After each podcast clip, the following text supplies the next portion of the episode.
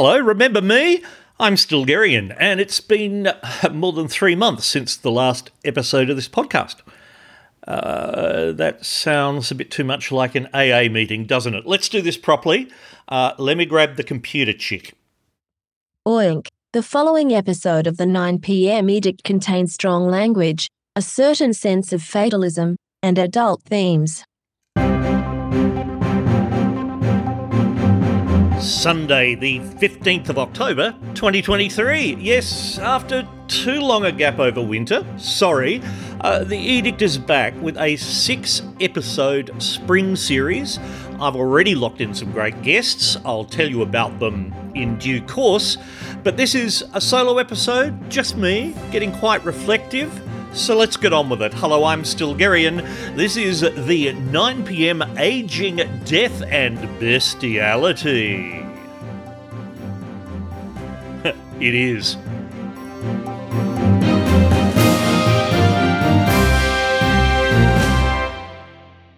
I'm in a, a bit of a reflective mood tonight, um, but there's some things I'm not going to talk about today, and, and I think there are good reasons for this. One, the referendum for Australia's Indigenous voice to Parliament.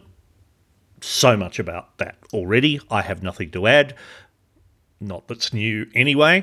Uh, the war between Israel and Gaza.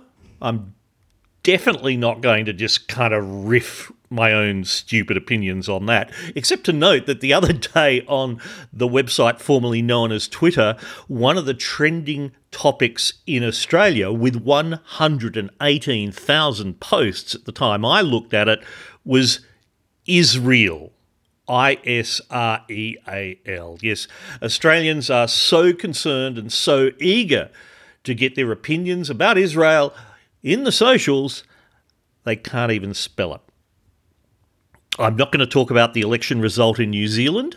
I'm not going to mention Peter Dutton, and I'm not going to mention Donald Trump, which is a rarity, except to note that the other day, not the other day, yesterday, Saturday, The Guardian's Catherine Murphy ran the following headline: Peter Dutton is Australia's figurehead of fear and fake news, like Trump, but without the charisma. So with that out of the way, um, I want to start by talking about the Opal card, which is Sydney's public transport payment system. It's basically the same thing as London's Oyster card, hello to my um, English friends, and Hong Kong's um, Octopus card, hello to my Canto friends, except there the similarity ends. It's the same technology, but it's a different business structure. Right, because Opal allows you to travel not just uh, you know around the Sydney rail system, but all the way north to Newcastle and the Hunter Valley, south to Wollongong and beyond, and inland over the Blue Mountains all the way to Lithgow. Now that's a distance uh, of about one hundred fifty kilometres to Sydney to Lithgow, about the same Sydney to Newcastle. In both cases, by rail, it's actually a little bit over that because of the bends and Victorian era curves and gradients and whatever. And this came up because the other day I was doing my bit for uh, the Blue Mountains tourism industry. Uh, please go and visit the Blue Mountains. Um, um, we're waiting for all of the big package tours from China to come back. But uh, uh, look, it's, you know, it's an accessible day trip from Sydney, and there's there's food and beers and, you know, wines and pro- shit to look at. Scenery, mountains apparently, um, and, and that's a, a lovely thing. Anyway, I was uh, sitting, as I am sometimes wont to do, in the old Citibank Hotel, uh, and at the next table there happened to be a, a couple from the U K, um, um, you know, boomers, older people. Um, uh, she was from Newcastle. She was a Geordie. We we got into that by guessing accents. I'm so bad at English accents, and he was originally from Norfolk. So you know. That explains anything. Anyway, we got we got talking, and they were in Australia for a month doing the tourist thing, um, and they were amazed uh, that on Opal they could travel all the way from from Sydney to their namesake town, Newcastle, um, on a plastic card, and they thought that was pretty cool. Now, admittedly, you know, as we discussed, it's a shit train. There's no food. It takes fucking forever. There's a reason that uh, my friend Marcus Westbury, Uh, the arts um, manager and organiser, calls it the shitkansen. But they were they were thrilled at least that they could go from Sydney to Australia's um, Newcastle, one hundred fifty kilometres plus, uh, just by waving a card. Now, uh, to put that in context, that's about the distance from London to Birmingham. Halfway across fucking England, and there you have to book tickets. Now, immediately, admittedly, you know, the train is is obviously better. Anyway, they they were really enjoying their Opal card, uh, and they they thought it's really not the same as London's Oyster because that only works in London, and they were happy. They didn't like London, in fact. They really did not like London. Why, why would they? I don't know. I've not been to London. I've not been to the U K. And I like Opal too. It really is convenient. It just works. Uh, sorry, Melbourne people, but your Myki system is just ridiculous. Like, they expire. Why does a Myki card expire? And then you have to do, anyway. Anyway, I'm I'm thrilled with Opal card, and I'm really thrilled now because now I'm allowed to travel anywhere on that entire Opal network, one hundred fifty kilometres up, one hundred fifty kilometres down, one hundred fifty kilometres in, for a maximum of two dollars fifty a day, brackets Australian. Yes, I have a gold Opal, which are Opals gold, Opals or Opals? God, anyway, that's lovely, uh, but this card came with a, with a terrible piece of data, because written on the front, it says senior slash pensioner. Yeah, the the government of New South Wales has decided officially that I'm now an old person. And I kind of fake around that a bit and I mock boomers and things, but, you know, dear listener, technically I'm a boomer.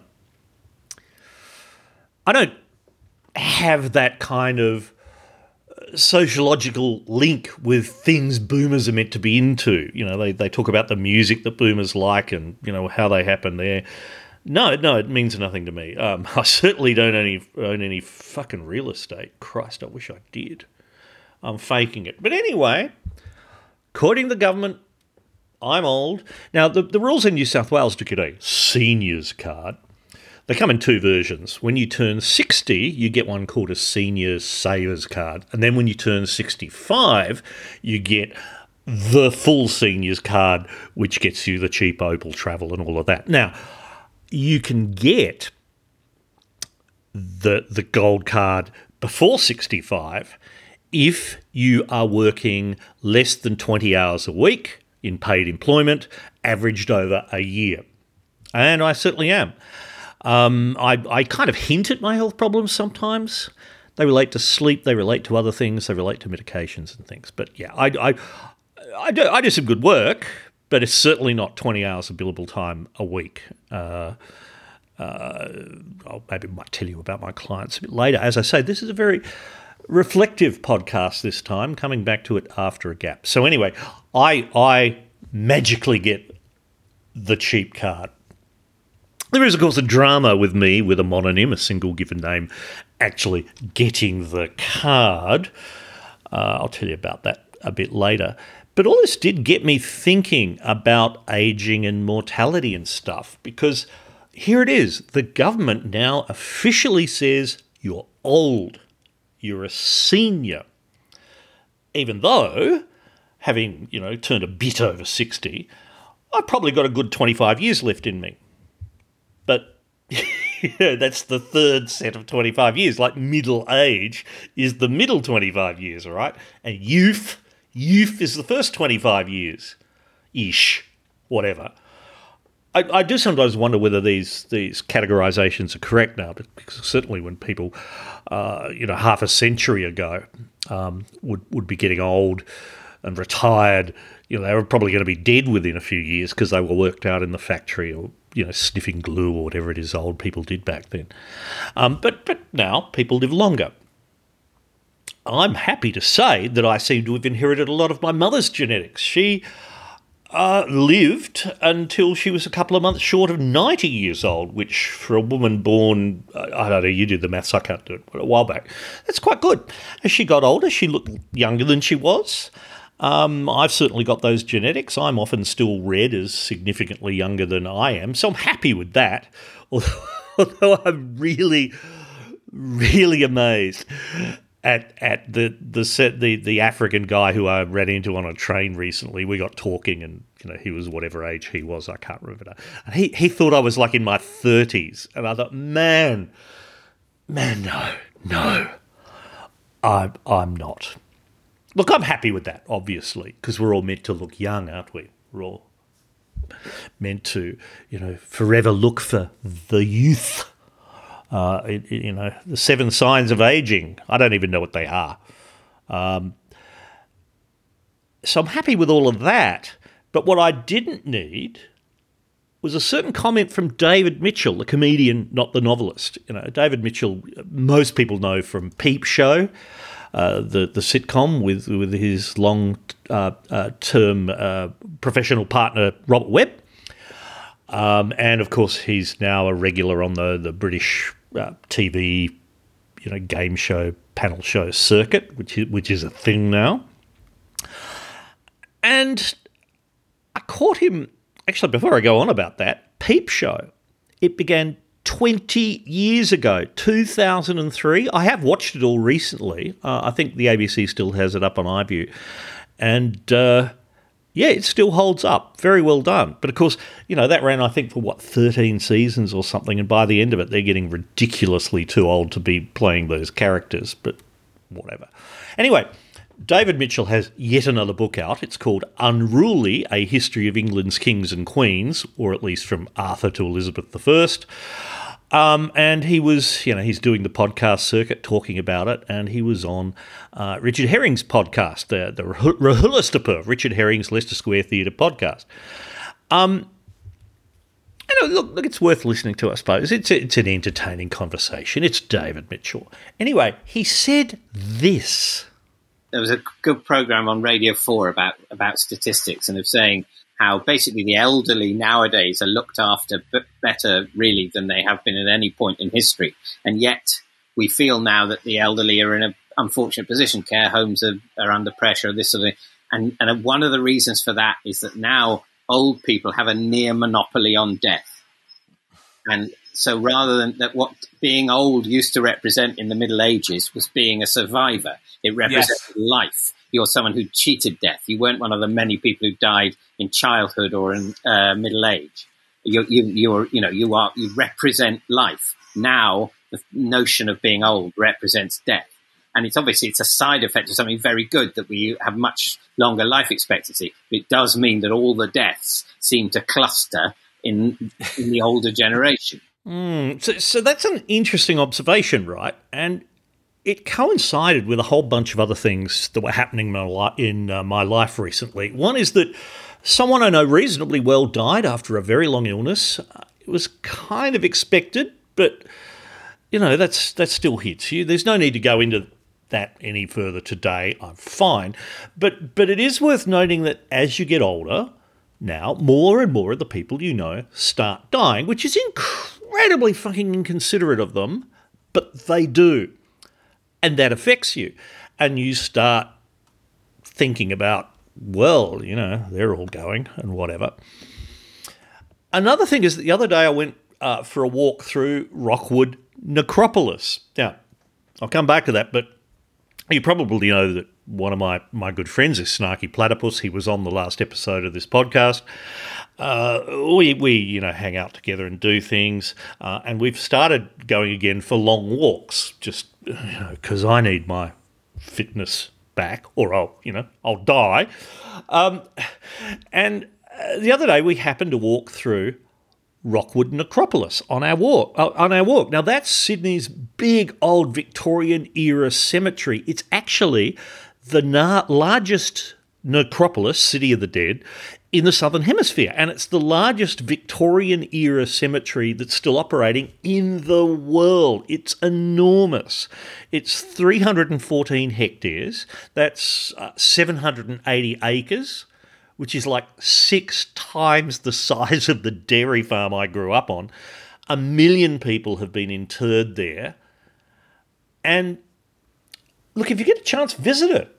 Um, you know, it's not morbid. I mean, you look around, I mean, you, you, death is about life. or something. Um, you see, uh, uh, the, you know, it's divided into different sections. In the Catholic section, you see all the Catholic priests and nuns lined up with identical standard issue graves. Uh, there's a huge Chinese section and and Chinese adjacent section, and, and that's full of big family memorials. Something which I found weird is some of them have people's names already written on them, even though they're still alive. It's like, here's here's the memorial, and this is where we'll, we'll all be. Uh, there's sections for people killed in wars. Um, you you will see, you know, a grave of three brothers, all of whom killed in World War One in different battles. Uh, there's a big Jewish section, which always surprises me, and I'll explain why in a section, uh, in a in a in a second. But they're interesting because some of the, the graphic design is very like nineteen thirties German, nineteen twenties German. You know, I can't imagine why people came to Australia from Germany in that period. Um, really, you know, excellent period design. And also, of course, the, there are visitation stones, um, you know, little rocks placed on the Jewish graves. Now, this is something I, I wasn't hugely familiar with, but this these visitation stones, it's a significant thing in uh, Jewish uh, bereavement practices. You put a small stone uh, when you on the grave when you visit someone as a, an act of remembrance or respect.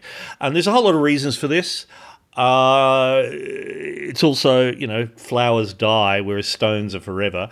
It also seems to come from a previous pagan practice, for want of a better word, pagan, meaning not people in the book, um, that the stones will hold the soul down on earth by weighing it down, which is kind of a bit weird. Anyway, that that's beautiful to look at. And that was new to me, well, newish to me. I knew about it.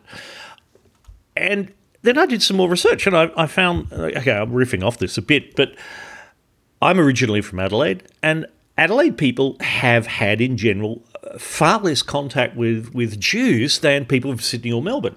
And the reason for that is that there's actually very few Jewish people in Adelaide. And I, I found one reference which said since even since the nineteen sixties, the entire Jewish population of Adelaide in South Australia has been about twelve hundred people. In fact, in more recent censuses, it's under one thousand people. There are fewer than one thousand Jews in Adelaide, so you don't meet many.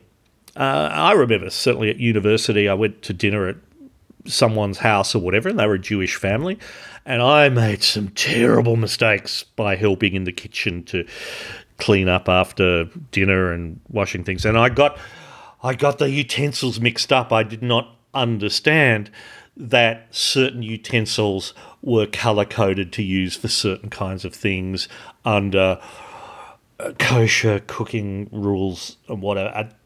Oops, big oops. Got away with it. I mean, I just didn't know, right? But the end result now, to, to rub up against other bits of my life, is that because of that decline in, in the Jewish population since the nineteen sixties and through the seventies, by the, the beginning of the nineteen nineties, the old synagogue in Adelaide had become a nightclub.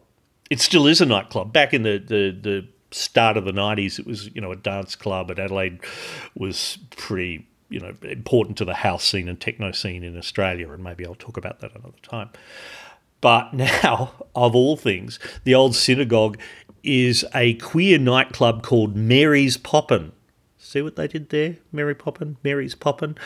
Quote, a queer venue run by queer people for, brackets mostly, queer people.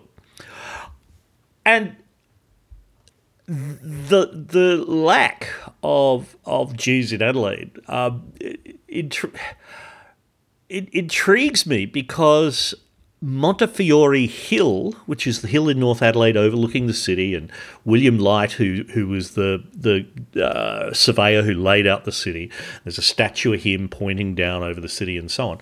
That that hill is called Montefiore Hill, and Jacob Barrow Montefiore, who it's named after, was a member of the South Australian Colonisation Commission in London, and that was the body that was, you know, meant to oversee the implementation of this new colony in the eighteen thirties. Um, and yet, you know, no real connection there. I don't think many people in Adelaide would even know that Jacob Montefiore was Jewish. What's also intriguing, just here's another South Australia thing, That Montefiore, Jacob Barrow, was son of Eliza Montefiore, who owned a sugar plantation in Barbados. Oh yeah, slavery. And I want to get the guy who wrote this book on soon, but he did some research and found that so many people of the South Australia Company, which was set up to run the colony under the Commission, had the money to invest in a new colony in Australia precisely because they'd had slaves on plantations in the Caribbean. And then after Britain abolished slavery, the slave owners were paid compensation for having their slaves freed, and and a significant number of them invested that money in the new colony of South Australia. So Adelaide folks, slavery, founded on the profits of slavery. So much for your new Athens of the South. Oh, where was I? Oh, yes, um, Rockwood, Rockwood uh, Necropolis. You do see that in the past, people died much earlier. Much greater mix of ages. And, of course, the older you go back to look at the graves, Um, the more young people you see, kids dying young, uh, mothers clearly dying in childbirth because they're buried in the same grave as, as the child they were in the process of giving birth to, and so on. And that, that did hit me as we, we wandered round there on a, on a beautiful sunny day just a couple of weeks ago. And to take me back to David Mitchell's comment, though, yeah, yeah, yeah, the government is now telling me that I'm officially old, but that just means I'm a survivor. I've seen some fucking shit, dear listener, so show me some fucking respect. I'd, I'd play the song about that, but I, I don't have the rights.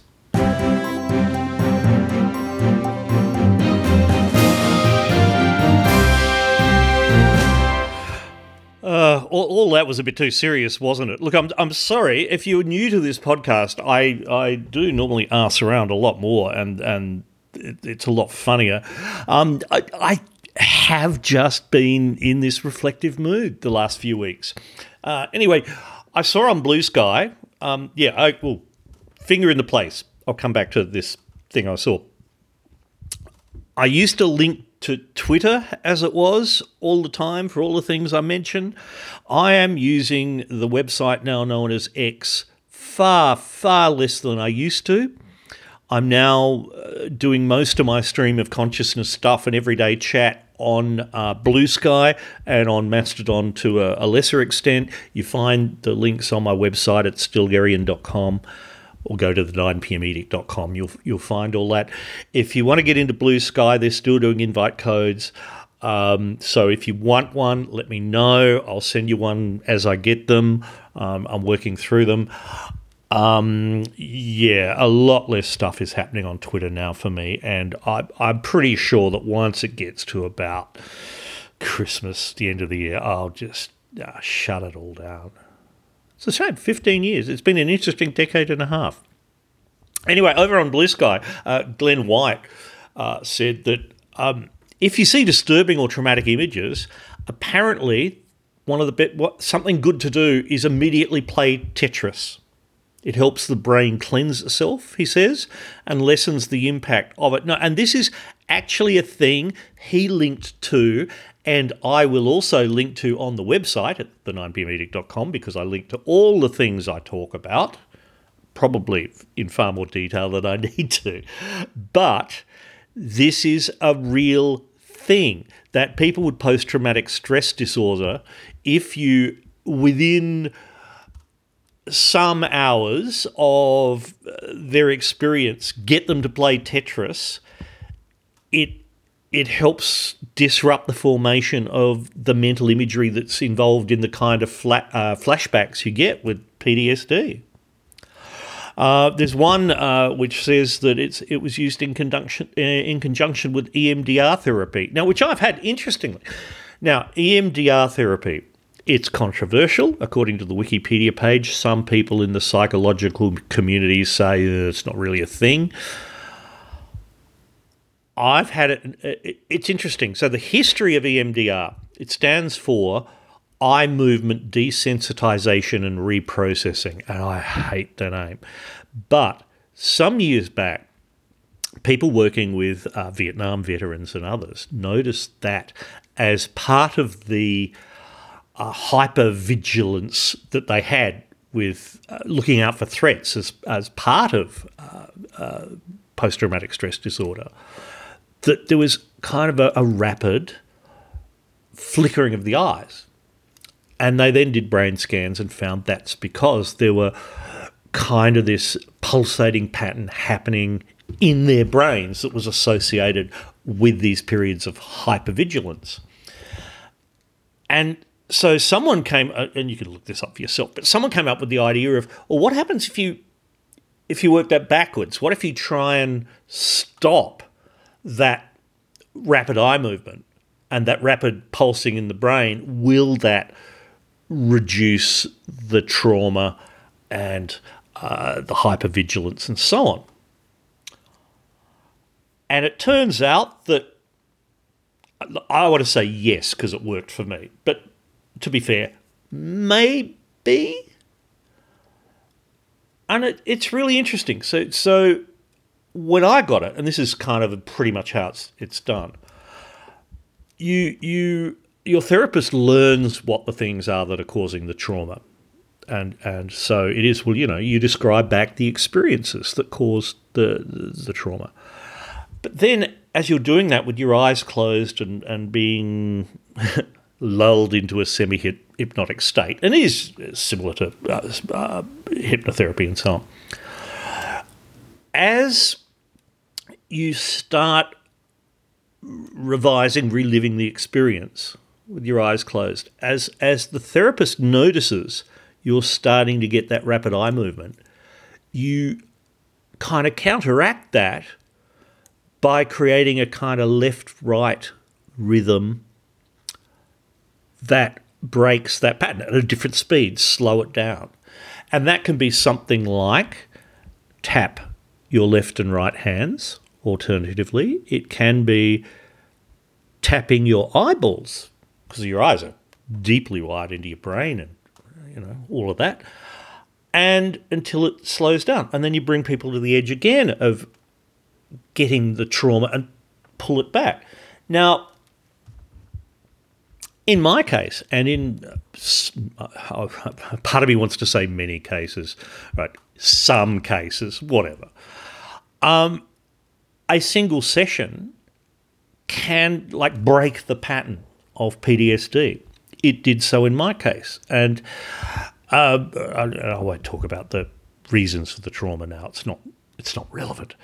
Um, and and so you're then taught how to drive this yourself, that if you notice you're starting to freak out and you're starting to get a, a flashback or a, um, what's the word I'm looking for, panic attack coming on, that you know, you close your eyes and just start slowly, alternately tapping your eyeballs. And it works for me. May, it may for you, it may not. I don't know. It's, as I say, the Wikipedia page, it's controversial. It's, eh, maybe. But it is in the toolkit. And I, I, I probably should say, eh, maybe applies to pretty much all fucking psychology anyway, right? So, you know, ask anyone about various psychotropic drugs like antidepressants and rah, rah, rah, and this, that, and that. It's all, it's all made up as we go along, isn't it? But look at that. Um, so anyway, I just thought I'd throw that in, that uh, apparently playing Tetris can help if it's part of the initial response, which is weird. Hi, I've just been in a car crash where my wife and child were killed. Oh, good, come play Tetris. One of the um, articles I linked to is in Scientific American, which is behind a paywall. I'll mention again, twelve foot dot io, twelve f t dot io is a website that will help you um, jump over many paywalls. Not all of them. There are other browser plugins that'll help you do that. Or, you know, if if you still want to do this legit, get a membership to your local library. In New South Wales, for example, a state library membership or your local library library card will get you online access to all manner of newspaper and magazine and article databases, and it's free. Talk to your local librarian. Librarians are cool. Now, I'm about to do the standard take a break and do the housekeeping, but just to stop you skipping over it, I'm going to include some other content in amongst the housekeeping. So, so stay with me.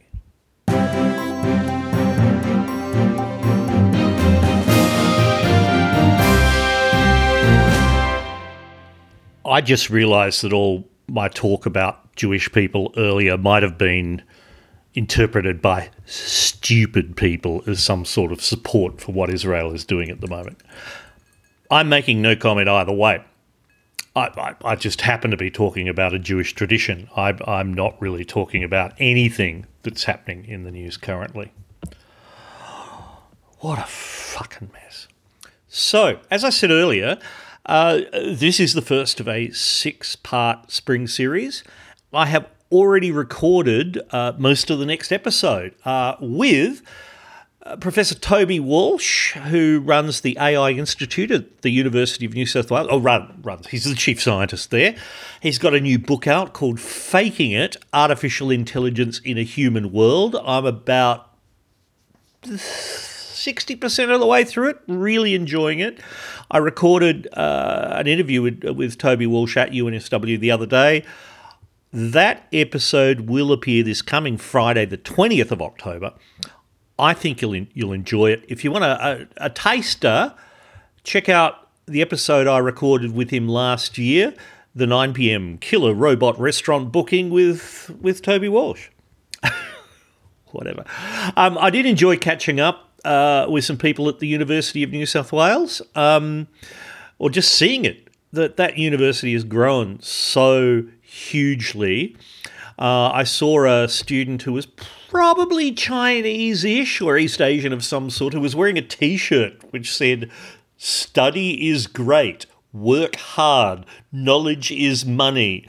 Uh, it's like, oh, the poor bastard. Um, he didn't look very happy. I also went past Uh, uh, a seminar room, a classroom, where they're obviously doing some sort of exam. Um, and there was a timer up on the screen, but instead of like displaying a clock, if you actually type into Google thirty minute timer, for example, it'll, gi- it'll give you back a countdown timer. But what I loved, I mean, that was interesting. I thought they didn't, like, you can't just use a clock, you Google for a clock. But I also noticed when I looked that up to see whether, is that really what I'm looking at? Yes, it is. Um, the people also ask section on Google search results. Here's, here's this is true. This is literally what we got. People also ask, how long is a minute timer? Now, I it's a minute, right? Unless they meant how long is a minute timer, like a really, really, really small one, which is probably just a second or two. I don't know. Um, how long is half an hour on a timer? Uh, what else we got? What is a countdown timer? Okay. What is the shortest time? Okay. How uh, is half an hour fifty minutes? And the next one is half an hour sixty minutes. And the final one is half an hour, thirty minutes. Ta-da! Correct answer. Though, as we know, talking about artificial intelligence, it's the first one which will be right, fifty minutes. Half an hour is fifty minutes. Anyway, that's that's that's coming up on Friday with Toby Walsh. Uh, and then, for reasons that are not, not entirely clear, um, the Platypus and I are going to uh, Hobart for... Actually, I do know. We both have a, a whole lot of loyalty points in airlines and other things that have clocked up, and we're just going to burn them off. So he and I are going to Hobart um, next week And while there, we will record uh, a podcast episode with cartoonist and artist John Kudelka. He's been on the pod before, two years ago. Uh, the nine p m Snakes, Steaks and Mistakes with John Kudelka. God, I'm good at these titles. Um, but if you're a podcast supporter with trigger words or a conversation topic to include in that conversation with John Kudelka, I'll need them by uh, tomorrow week, Monday the third, uh, Monday the twenty-third of October. Sorry, at eight p m Australian Eastern Daylight Time. Get them to me by Monday night, um, because we're recording on the Tuesday. Uh, whatever, and that podcast will be out a week later or whatever. So please um, consider coming up, rest of the series. I haven't locked in everything yet, but I've got some ideas. Um, and I do still owe you a Public House Forum episode uh, from the previous season. Yeah, the, the, I've actually been fine. For those of you who might worry, um, I've been doing fine. Just over winter, Ugh, sleep patterns and whatever and shit just got to me. I, I'm, I'm fine. I, I just took a break from the podcast, but we're we're ramping it back up. Um, and the important thing to remember here is that me being able to do these podcasts is totally down to you, dear listener, and your generosity. Because as I said, I, I only work, you know, a relatively small number of hours a week for health reasons, um, and so.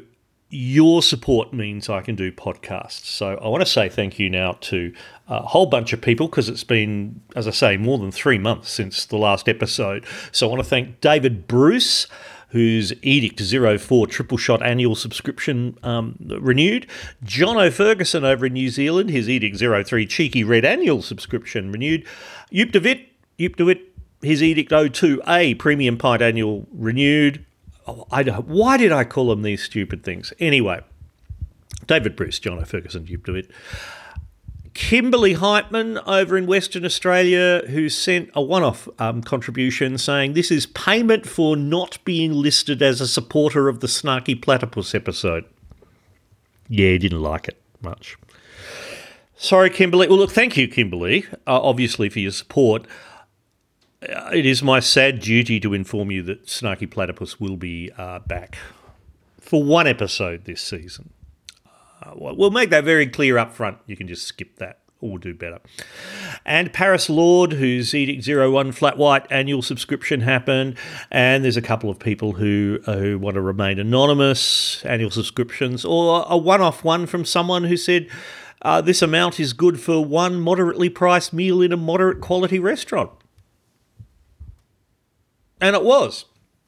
So thank you to all of those people. If you would like uh, to join those people in supporting uh, this podcast and my life generally, please go to the nine p m edict dot com slash tip. That is the nine p m edict dot com slash tip. Uh, there's information there on how you can buy a trigger word and rah, rah, rah, whatever.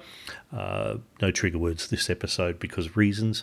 Um, but please do that. This would be a really good month in which to do it, because for various reasons the other income has been down a bit over winter. And, uh, well, I just want your money. The nine p m edict dot com slash tip. Elephant stamp time. Elephant stamp time. In many episodes of this podcast, uh, I award elephant stamps of approval for excellence in the category of thinking. Today I have three. Uh, one goes to the U K and two go to the America. So the U K one first. This is from a few weeks back. Transport for London has banned cheese advertising on the Tube, the London Underground. Yes, uh, London's transport network has been uh, cracking down on unhealthy food advertising. Uh, but apparently now uh, cheese is off the agenda. And the founder of Cheese Geek, Edward Hancock, said the ban was crazy and he couldn't understand why fizzy drink ads were allowed on the, the Tube, but not artisan cheeses. Apparently, uh, Transport for London banned high-fat advertising in twenty nineteen. It was meant to capture fast food, but it's widened in scope to high-end cheddar. That's the news story I linked to saying that. I, I don't think I don't think they're specifically picking on cheddar, but an elephant stamp to Transport for London for banning cheese advertising from the tube. Number two, for number two, we go to New Hampshire in the United States, and I found that this story is actually from twenty sixteen, even though uh, it only was on the socials the other day. But apparently in New Hampshire, farmers are opposing a bestiality bill against sex acts with animals. So apparently in New Hampshire, at least in twenty sixteen, uh, there was a proposed law to ban the sexual abuse of animals.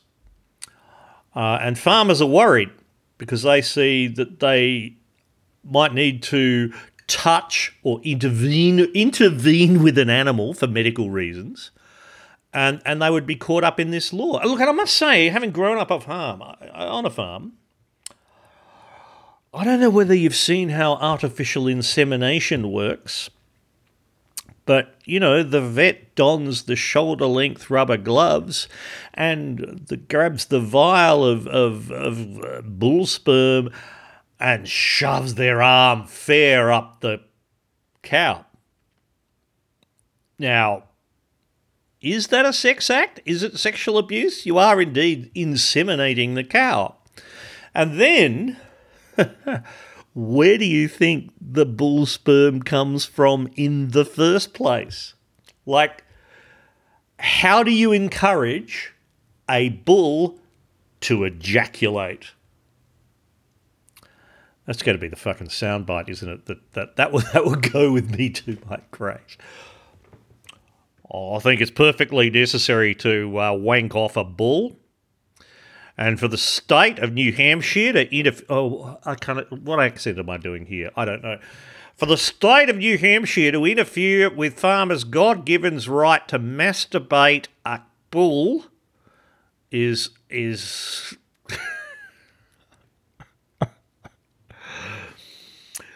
it's political correctness gone mad. Um... I, I suppose I should find out what actually happened to that law.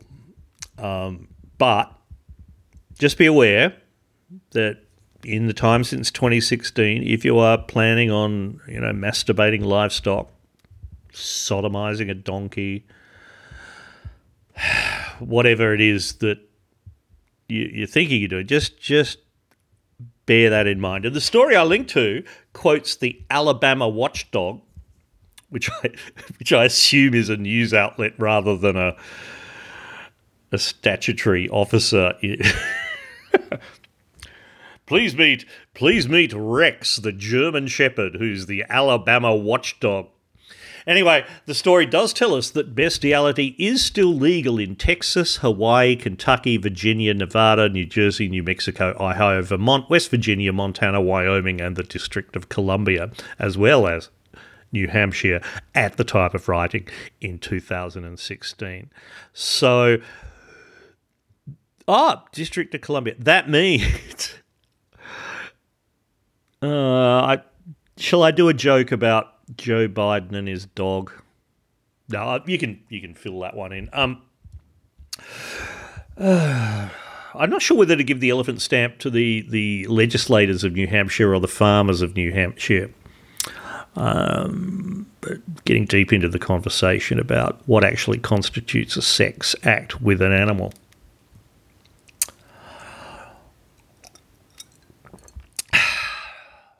And the third elephant stamp goes to Naomi Wolf, who uh, some time ago, a few weeks back, tweeted or ex-exted, whatever we say tweets are now, the following. Over sixty women whom I know get menstrual-type cramps when they are just seated next to a vaccinated woman for an hour or so, that is at a lecture or play, or when they stay in hotels where vaccinated women have slept. Yes, this is the enormous bullshit from anti-vaxxers that somehow vaccinated people shed particles which then cause medical problems to people apparently just sitting next to them at a play or just staying at the same hotel. Just quietly, Naomi, if these women are over sixty, it ain't menstrual cramps. Sorry, ladies. Anyway, Doctor Naomi Wolf, she's full of it, and an elephant stamp to her.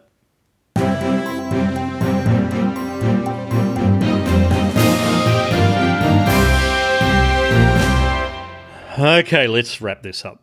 Let's get out of here. Uh, two quick things about science, or about technology at least. One's technology and one's science.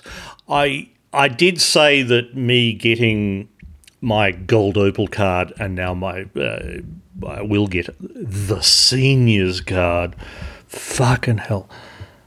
I'm having problems with this. Anyway, uh, that that has caused the usual problems because, of course, I have a mononym. The name Stilgherrian is a single given name. I have no surname. A mononym is far more common than people realise. There's somewhere around fourteen thousand people in Australia with a mononym. Um, and systems can't cope with that. So I've had problems getting that. In that, to get the Opal card, I actually had to say, I do have a seniors card. I haven't received the card yet, but when it comes, here's the number. And my name is not Stilgherrian, but I have to say Stilgherrian is a given name, and then N A for not applicable as a surname, because that's how they code it to get my New South Wales photo I D card, or presumably a driver's license. They're meant to be equivalent, except they're not, because driver's licenses can be used for I D, but photo card can't, even though the whole point of a photo card is to be I D if, you, if you're not a car driver. Uh, just put it. Anyway, that, I, I don't know. The card hasn't arrived. I think it's all broken. Doesn't matter. I've got an Opal card. Australia's national digital I D laws are kind of starting to roll out now. We're going to get uh, no I won't I won't go down that rabbit hole. That's technology. Let's move to science, a better kind of science. I just want to say that tomorrow, kicking off from Monday the sixteenth of October twenty twenty-three, is the Aussie Bird Count. It's National Bird Week. Aussie Bird Count is a fantastic bit of citizen sh- science that happens every year. Go to aussie bird count dot org dot a u on the internets, aussie bird count dot org dot a u. Download the app, or if you don't have a smartphone, how are you listening to this? Uh, or on the website. You can do it just once. Take out twenty minutes from your day, sit down somewhere, anywhere will do, and just take note of the birds you can see during that twenty-minute period. It's it's really important science. I'll be doing it multiple times next week because I really do enjoy it in a number of places. aussie bird count dot org dot a u. Yeah, I'm out of here now. Yes, that's the edict for now, obviously. All the links are at the nine p m edict dot com. Please like, subscribe, and send money. The nine p m edict dot com slash tip. That would be really helpful right now. The next episode's coming out on Friday with Toby Walsh. Until then, I'm Stilgherrian. Wash your hands.